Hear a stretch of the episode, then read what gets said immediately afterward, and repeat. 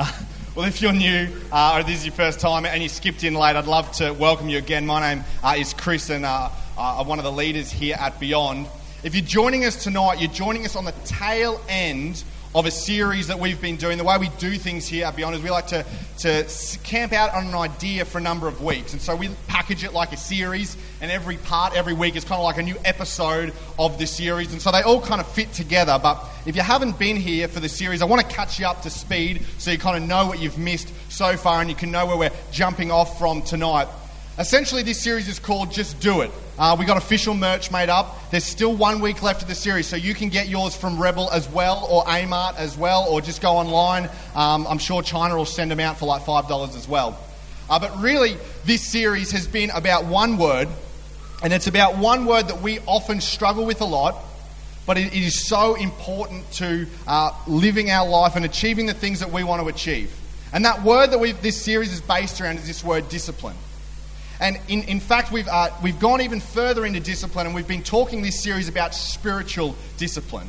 Now, in case uh, maybe you're kind of like, what is that? That's like, I've heard that term before, or maybe like, that sounds just like a really spiritual term. I'm not really sure what that is. Spiritual discipline, we've defined it as how to stay close to Jesus in a world that tries to draw your attention away from Jesus.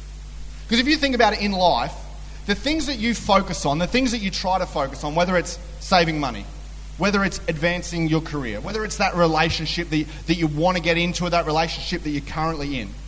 Whatever it is that you pick to focus on, there are going to be things in life that fight and compete for your attention.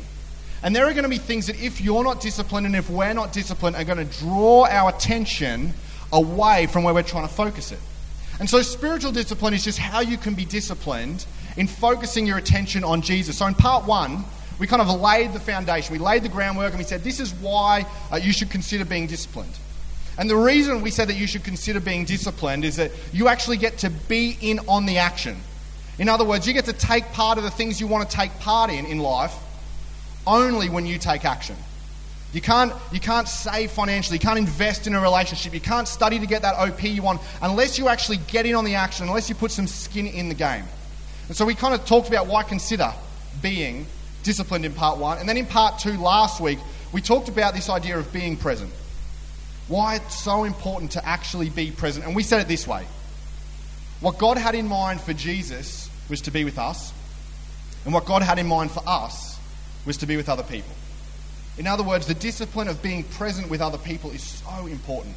And that kind of strikes a chord with you if you're maybe thinking like, I, I, I missed that, or maybe I've, you've got a friend, we would love to direct you. Jump on our SoundCloud, Beyond Church A U, and you can listen to parts one and five minutes. We had a little technical issue. You can listen to all of part one and five minutes of part two to kind of catch you up to speed. But tonight, where we're, where we're launching off, now that we're all on the same page, we're launching off, and we're going to talk about this really, really, really churchy word.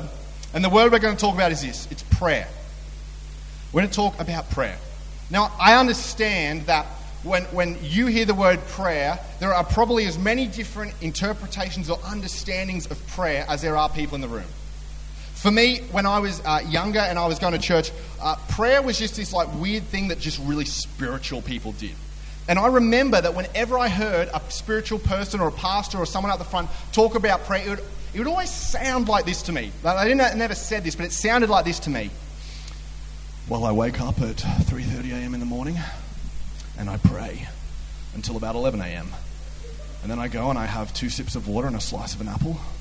And then I go back and I read my Bible and I pray until nine o'clock at night when I fall asleep. And it's it's a terrible thing that I fall asleep. And I'm praying that I wouldn't fall asleep any further. But, but that's just the life I live.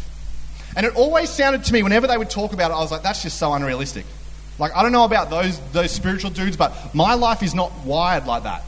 I just don't, I have enough time sitting still for ten minutes, let alone like four hours like these guys. Like, I have stuff going on in my life. I don't know what like these pastors or spiritual dudes are like, but I don't have enough time to just sit for fifteen hours and just open my Bible and read my Bible. And so for me, I always thought prayer was just this thing that was reserved for, for people that had like this special connection to God. And maybe for you, uh, you... You have your you come to prayer with a, a different approach. You think of prayer, maybe when I say that word, it brings different feelings to your mind or different thoughts to your mind. But the, the thing with prayer is if we're not careful, prayer can actually become a lot like dating.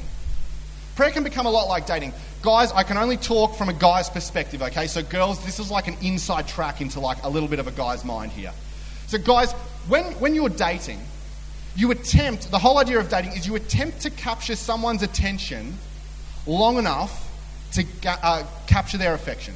You attempt to uh, capture someone's attention long enough to capture their affection. So in other words, you put on a front or you do something and you think, if you can just pay attention here long enough, if you can look here long enough, hopefully I'll have the opportunity to lay enough groundwork that eventually you will like me and we'll get into a relationship and it'll be happy ever after. And and there are different approaches that guys take when it comes to this. Girls, um, when I start to say some of these approaches, you'll be like, oh, I've had that one used on me before. Guys, I, I'm just, I'm not trying to like, like let everyone in on the secret, but like, girls know, come on, they're smart. So one of the approaches is the friend, friend first approach.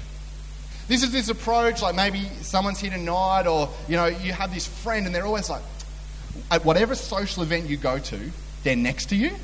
At whatever social event, it just happens that they're like sitting right next to you, or maybe you're texting them on a Friday night and it's like, hey, what are you doing? Um, what are you doing? Oh, I'm going to the movies. Oh, me too. I was thinking of going to the movies. What movie were you thinking of seeing? Because you probably weren't thinking what I was seeing. I was going to think, see a chick flick.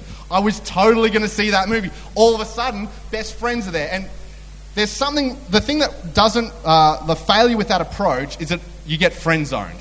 You get friend zoned really, really quick. And and there are some guys maybe who are a little uncomfortable here tonight, and the girls are starting to catch on like, you've been sitting next to me an awful lot lately. And the guys are like, oh, he's blowing my cover, man. Like, But then there, then there's that other approach. There's like the, the hyper-emotional approach. And uh, I remember back in um, high school, like this was this was one of the key approaches you would use. This was back in the day of M S N Messenger. Like I, I know, like some people are like that. What, what even is that? It's kind of like Facebook Messenger these days, or Snapchat, or whatever you want. But the hyper-emotional approach goes something along the lines where like, there's this girl and I really like her, and I, her hair, it smells like rainbows and butterflies. Like, it's just so good. And, and the girl's sitting there and she's like, oh my goodness, what's her name? Like, I can't tell you just yet, but I think I really like her. What should I do? And the, the girl's like, oh, I think you should tell her. And then the guy's like, it's you. And the girls are just like, great, great. Well, see, the thing is, I need a man who's a man, not some man who thinks my hair smells like rainbows and unicorns. And it just, it just doesn't end up working after a while. And then there are some of those approaches, like the, the like the jerk approach or the thug approach, where it's like, where the girl's like, "Hey, would you like to go on a date?" No, I'm tough. How are you feeling? It's like, I don't know how I'm feeling. I don't have feelings. I don't have emotions. And and and the problem with these approaches, and and there's, I'm sure you've experienced, or guys, maybe you've tried one as well. But the problem with these approaches is that they're not actually genuine to who we are. The reason that these relationships, you know, don't work out initially, or we never get into them, or we get into them and then later they fail, is because the approach we were taking was never genuine in the first place.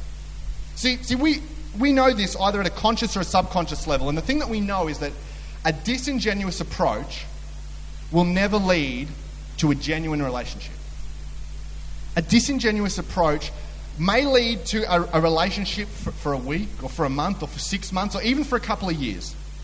But there will come a point when the mask has to come down and you actually have to be who you genuinely are. And a disingenuous approach will never lead ultimately to a genuine relationship. At some point, the mask is going to have to come down and you're going to have to be genuine. And when it comes to prayer, we can often view prayer as if we're trying to capture God's attention. As if we're just kind of sitting here on earth and God's up there on heaven and we're kind of just like jumping like, God, if you can hear me, if you're up there, listen to me. I've got something important to say. I need I need your attention right now. And, and whether you know it or not, maybe you've seen or maybe you've experienced or maybe you've witnessed some of these attempts to capture God's attention. There are the uh, the prayers, I like to call them the thou art prayers, where they like to use a whole heap of really like flowery sounding language to get God's attention. Oh, thou Father in thy bountiful heaven, with the angels and thine arcs and heralds, and you're just sitting there and you're like, what are they saying? Like, is that like Shakespeare or something? Like, what is going on? And you think like, in order to get God's attention, maybe I've got to pray like that. Or maybe maybe you pray to God, uh, the way you approach God is you use the just in case of emergency approach. We're like, I've got this plan. It all seems set. Everything's going well. But just in case, I better, I better just grab God's attention. God, in case this doesn't work out, in case my plan isn't awesome, in case it fails somewhere, could you just have my back on this one? And we're trying, see, God, look at all this awesome planning I've done. So it's really not too much effort on you. If you could just help a little bit, just in case of emergency. Or maybe, maybe you've used one of the most common ones. It's the bargain approach. God, I didn't study for this exam. I have no idea what algebra is. I didn't even know I was in an algebra class. But Lord, if you will help me for the next three hours to become the algebra whiz, I promise to you I will read my Bible for like three days. I promise I'll pray to you for, for three. If I get an A plus, I'll make it four. And the problem with these approaches is that they're not genuine to who we are. See, God, before you were thinking about him, he was thinking about you. Before you were born and before the universe came into existence, God was thinking about you. God is a personal God. He's not a God you have to try and capture his attention. You've already got his attention. And so tonight what I want to do is I want to unpack this idea. Because two thousand years ago, on a hillside in front of a crowd of thousands of people, Jesus gave one of the most powerful messages, sermons that have ever, that has ever been given. And we know it now as the Sermon on the Mount. And one of Jesus' uh, crews, one of the guys that was following him, his name was Matthew. He was, a, he was a tax collector, and then he became a follower of Jesus. Matthew was taking notes as this as Jesus was speaking. And this message probably went for kind of four or five hours. Like, Jesus was just really in the zone. People were loving what he was saying. And Matthew summarizes sort of what Jesus said over the course of these four or five hours. And he summarizes it in bullet points over three chapters. Three chapters worth of just knowledge that Jesus is speaking to these thousands of people. But within that, within those three chapters, there's a subsection. There's a subsection where Jesus talks and touches on this idea of prayer. Because in that culture two thousand years ago, the thousands of people Jesus was talking to, they had an idea in their mind that prayer was about capturing God's attention. Prayer was about standing on a street corner. Prayer was about saying the right things at the right time, in the right way. And if you could do it, God would listen. If you captured God's attention just enough, he might listen. And Jesus, in the most famous sermon ever, turns that on his head. In fact, you may have heard these words before. It's one of the most famous prayers ever. It's called the Lord's Prayer. And uh, if you grew up in church, maybe you heard it. If you went to a, a Christian school, maybe you heard it. Or if you come to church on Christmas or Easter, you, you may have heard it as well. And we have the tendency when we hear this to just be like, oh, it's just a, that's just a regular prayer that church people pray. But in the context that Jesus spoke it into two thousand years ago, it was anything but ordinary. In fact, it was revolutionary, some of the concepts that Jesus was talking about. And I think as we unpack it tonight, we'll begin to see that Jesus actually wants us to be genuine to who we are in our approach. And so Jesus segues in. He, uh, he says, you should, you can pray like this. He says, you can pray like this. He says in Matthew uh, chapter six, he says, our Father in heaven. Our Father in heaven.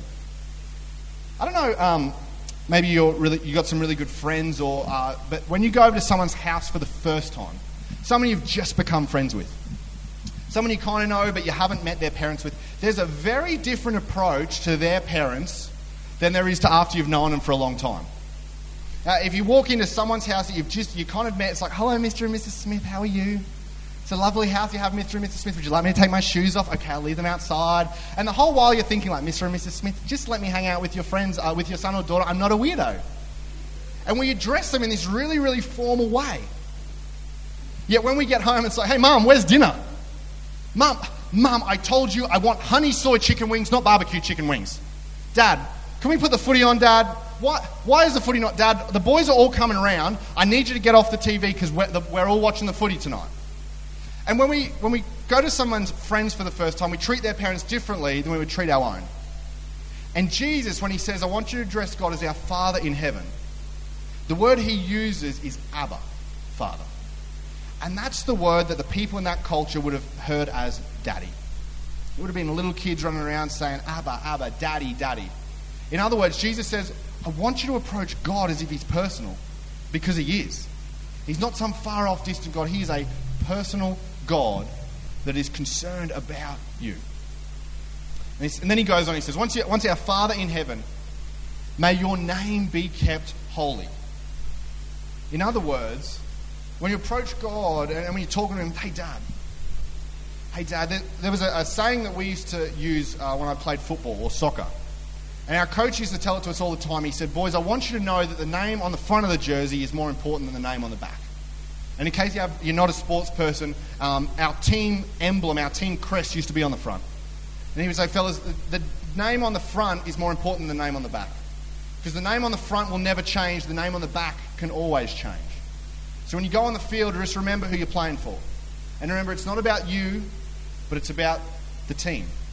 And in this way, Jesus is saying, when you, when you come towards God, when you treat him like a father, then it all of a sudden begins to change the way you think about the way you live your life.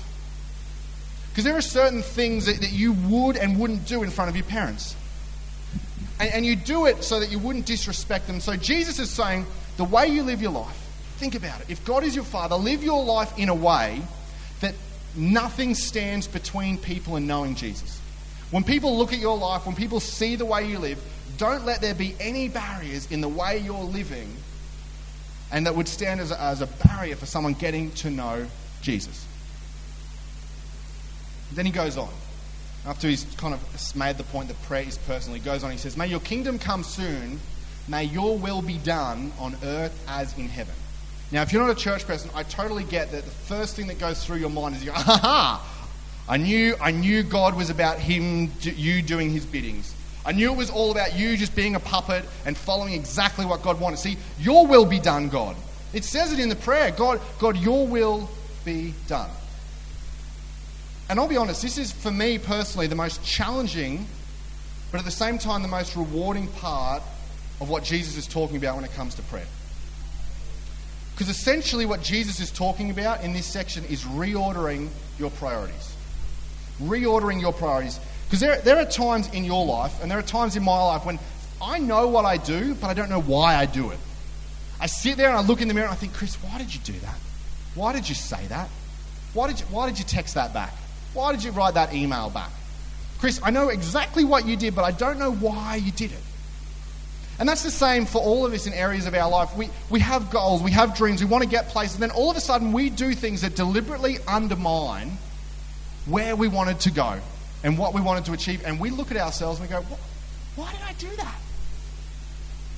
And so Jesus says, this isn't about God controlling you. This is about understanding that if God is your Father, if God is personal and cares for you, don't you think that God has your best priorities in mind? Don't you think that God actually has what's best for you in mind? And there are times when we're honest, we don't have what's best in mind for ourselves. So Jesus says, why don't you trust God and reorder your priorities to what God's priorities are? Because you might not realize it in the moment, but long term, trusting God will get you to where you want to be, because God is for you. He's not trying to control you. And then Jesus kind of takes a slight detour with this. So the first part has been all about understanding God is personal and then reordering our priorities. And then he kind of changes track. He says, now, let's pray about what you want. Let's pray about your needs. And he says, pray, pray around this way. He says, give us today the food we need. Now, if you're a guy like me, when you think of food, like I'm just straight thinking, like, I could go pizza right now. I could go a good quarter pounder. I could go something greasy. But Jesus' definition is broader than food. Jesus is saying, what's coming up in your life today? And when God, when you come before God, think about what, what your day is going to look like. Do you have a, a, a whole heap of meetings? Do you have a, a conflict that you have to resolve in the office? Then maybe you should pray to God for patience to not fly off the handle in that discussion. Do you have a whole heap of assignments due that you kind of knew you should have done, but you didn't really, and now you got like twelve hours to cram it in? Well, maybe maybe you need to pray for focus to get through that day. Do you have a, a day off and maybe you struggle to relax? You, you're checking the work emails on the side, you're answering the phone calls. Maybe you need to pray that God will give you the discipline to relax. Do you uh, want the best for your marriage, yet you don't invest any time into it? You want the best for your relationship, yet you never talk, you never call back, you never text them back, you never spend time, just the two of you. Maybe you should pray to be more deliberate in that relationship. Jesus is saying, pray for the needs that you have right now, because God actually wants to know what your needs are. And then he goes on. He says, and forgive us our sins as we forgive those who sin against us. Now, I know that that sin word can, can make us prickle a bit, but in this context, what it means is miss the mark. What it means is miss the mark. Because there are times in our life where we miss the mark. There are times where, where we set goals for ourselves, or we set rules for ourselves, and we'll say, I'd never do this, and then we miss the mark. And so what Jesus is saying is there are times in your life where you will miss the mark. And God has forgiven you because of Jesus' death and on the cross and his resurrection. But there are also going to be times where other people miss the mark and you're caught in the fallout. Where because of other people's decisions and them missing the mark, you are caught in the fallout and you feel something. And, and that when that wells up inside of you, I want you to forgive them. I don't want you to snap back. I don't want you to send that aggressive email. I don't want you to text them back. I don't want you to get on the phone. I want you to just forgive them the way that I have forgiven you. And then Jesus closes the prayer like this. He says, and don't let us yield to temptation. It's an old school word. But rescue us from the evil one. Maybe you've heard in your life that God will not tempt you more than you can handle. God won't tempt you more than you can handle. That's just not true. God, God's not a God that tempts us. God actually loves us. He cares for us. So God's not up in heaven kind of looking down going, oh, if I tempt them enough, maybe they'll fall. God's not waiting for you to fall. But God, Jesus recognizes that there are things in our life that pull us away from our relationship with God. There are things in our life that pull our focus away from Jesus. And that's an inevitability. So in that moment, pray for protection. Say, God, I know that there are going to be things today that are going to compete, where life is going to get in the way and my attention may be drawn away from you, Lord. I want you to protect me and help me not yield, help me not give in to that temptation to draw my attention away from you. And that's how Jesus teaches this crowd of people to pray. He says, realize that prayer is personal, reorder your priorities, and then go to God for the things that, that you are on your heart, the things that you need. And because this series is just do it, uh, I figure that you're, you're all smart. You're at this point, you're like, okay, Chris, I get that that's how Jesus taught us. Uh, I can see there's a lot of flexibility in that. I could be genuine to who I am. But why? Why should I just do it? Why, sh- why should I just pray? And as, as we bring this to a close tonight, I think there's three reasons. Three really quick reasons why you should consider praying, or why you should just do it. The first reason is that prayer will give you perspective in your problem. Prayer will give you perspective in your problem. When you pray, and when you begin to realize that, that the creator of the universe is your heavenly Father, that he wants to, you to address him personally, all of a sudden, your problems are put in perspective.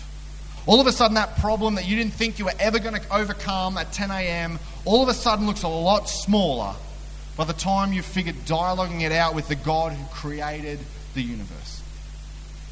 The second reason I think that you should consider praying is, is it will give you peace in your pain. Prayer will give you peace in the midst of your pain. Will it take the pain away? I don't think so. Will you, will you still cry about it? I think you might. Will there still be that emotional hurt there? Yeah, it's probably going to take a while to go away. But when you pray to God, you realize that you do not have to carry the pain on your own. You realize that there is a God who doesn't want you walking through life carrying the weight of that pain. And so as you're struggling through, as you're walking through that season, God can actually lift that weight and give you peace in the midst of your pain. It's not going to fix it, but he will walk you through and give you peace in the midst of your pain.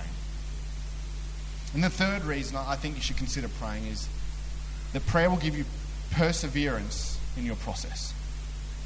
When you go to God and say, God, this is this is where I feel you're calling me, but it is hard. It is difficult. Lord, I don't know if you know how difficult this is. You can speak to Jesus and he can say, look, I know exactly how difficult it is. In fact, when I was walking the earth and I knew that I was going to have to go and die on a cross, I actually, I actually prayed to God and I said, God, will you take this away? Because this, I don't know if I can go through with this process. Jesus says, I know exactly how you feel and I can walk alongside you and give you perseverance in the process. So why should you consider doing it? Because it'll give you perspective in your problem. It'll give you peace in your pain. And it'll give you perseverance in your process. So your Heavenly Father has given you an opportunity to get to know Him. He's given you an incredible gift, and it's called prayer.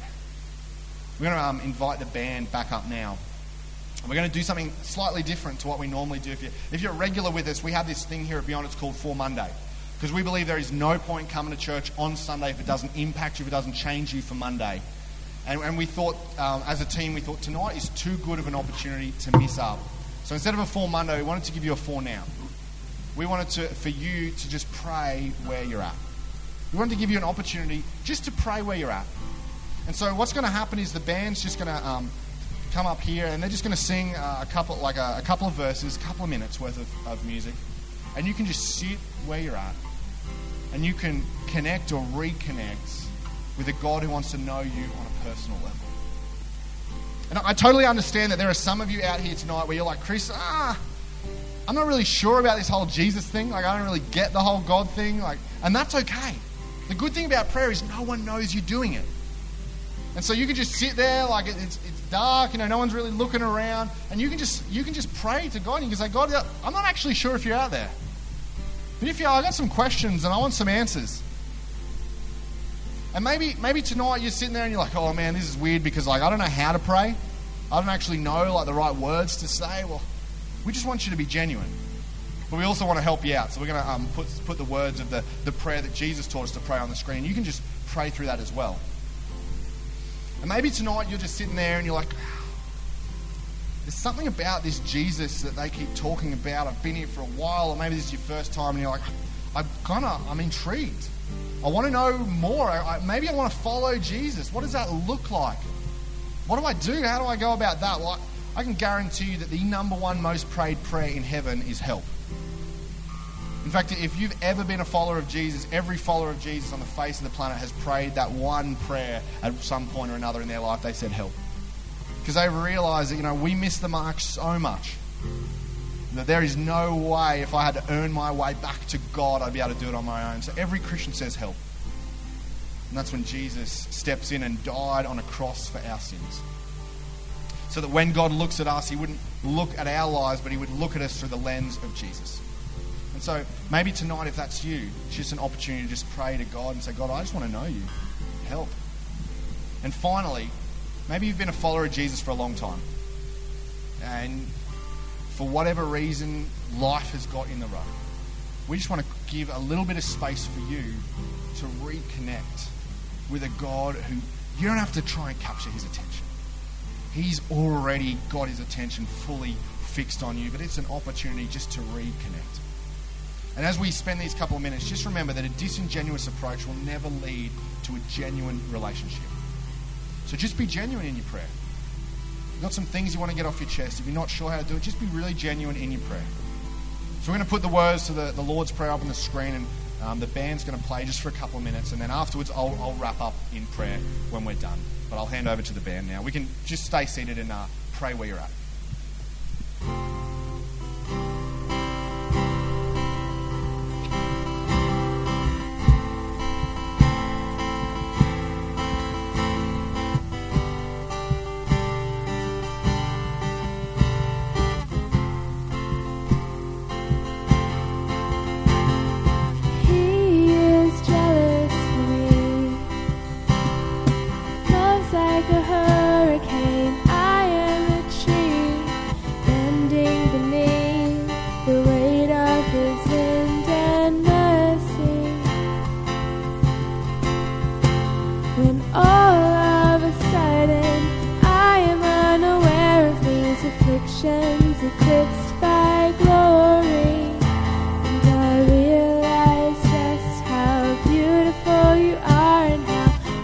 Your affections are for me, and oh,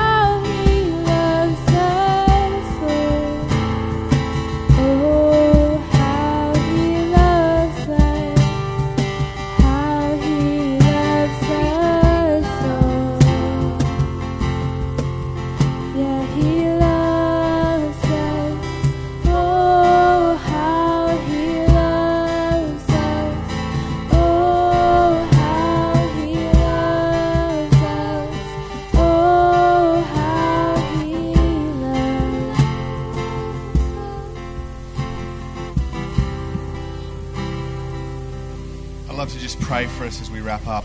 Lord, I, I just thank you that you're a God who wants us to be genuine with you.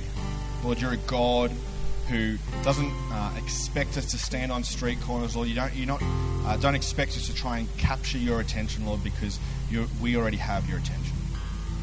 Lord, you have uh, we have your attention so much that you didn't want us to, uh, that you wanted us to know how much you loved us, that you wrote yourself into history, that two thousand years ago you came and you died on a cross for our sins, so that we would never have to question how much you love us or whether Uh, or whether the, uh, you've captured our attention or we've captured your attention. And Father, I just pray tonight for people who are maybe reconnected with you for the first time. Lord, I pray for people who maybe um, prayed to you for the first time tonight, Lord, asking questions and challenging you. Father, I pray that that would just be the first step of many interactions that they have with a person or God who wants to know them and loves them and, and cares for them. And Lord, I pray that tonight, this um, as we go out, Lord, as we continue to, to pray, as we continue to dialogue with you, that we would see it as a relationship.